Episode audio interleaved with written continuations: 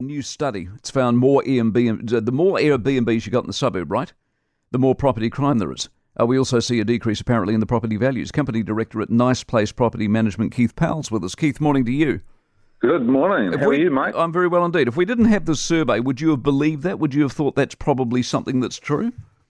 Yeah, I'm not so sure it was an actual survey. It was a study done by academics.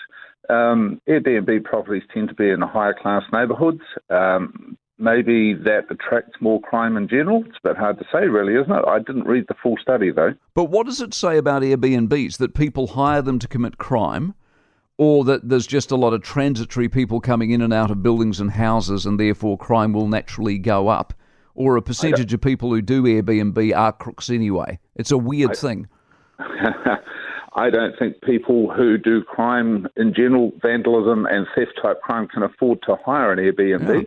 Um, the, um, the there would be more more damage done to the properties from Airbnb, but then that's accepted at the outset by the people that put their properties on Airbnb. And that's not crime, though, is it? I mean, just so someone gets a bit tanked and falls over and breaks the table, that's not crime per se, is it?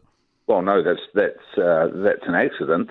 Um, uh, there is an amount of vandalism that happens, from what I gather, from people that go to Airbnbs, you know, for the reason of partying. Mm.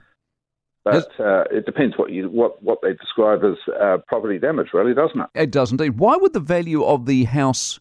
Is it because of the condition? So when it got put to market, you'd suddenly go, "Well, this looks like it needs a reno, so it'll be less." Is that what they're talking about, or we don't know that either? I don't think we know that either. But that that is one or one way they could look at it. In terms of property management, which is what you do, is Airbnb a good thing?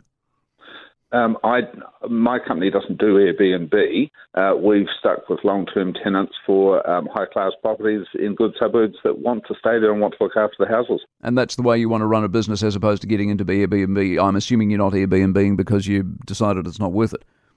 Um, I, there is a lot higher workload um, for managing an Airbnb. There are some companies around that do it, but the costs are a lot higher. They charge a lot more. Yeah. I, I just feel that it's it's worthwhile to stick with the tried and true. I think you're probably right, Keith. Nice to talk to you. Uh, Keith Powell, who's the company director at the Nice Place Property Management. Our place in the country that we got a price, or we didn't, the previous owners got a price on renting it out in an Airbnb situation. And it came in at a pretty impressive number, a number that you go, oh, actually, I just. uh." But then the thought of going in on the Monday after a bunch of pissed losers wrecked the place uh, with, with your Dyson, uh, we decided not to, funnily enough.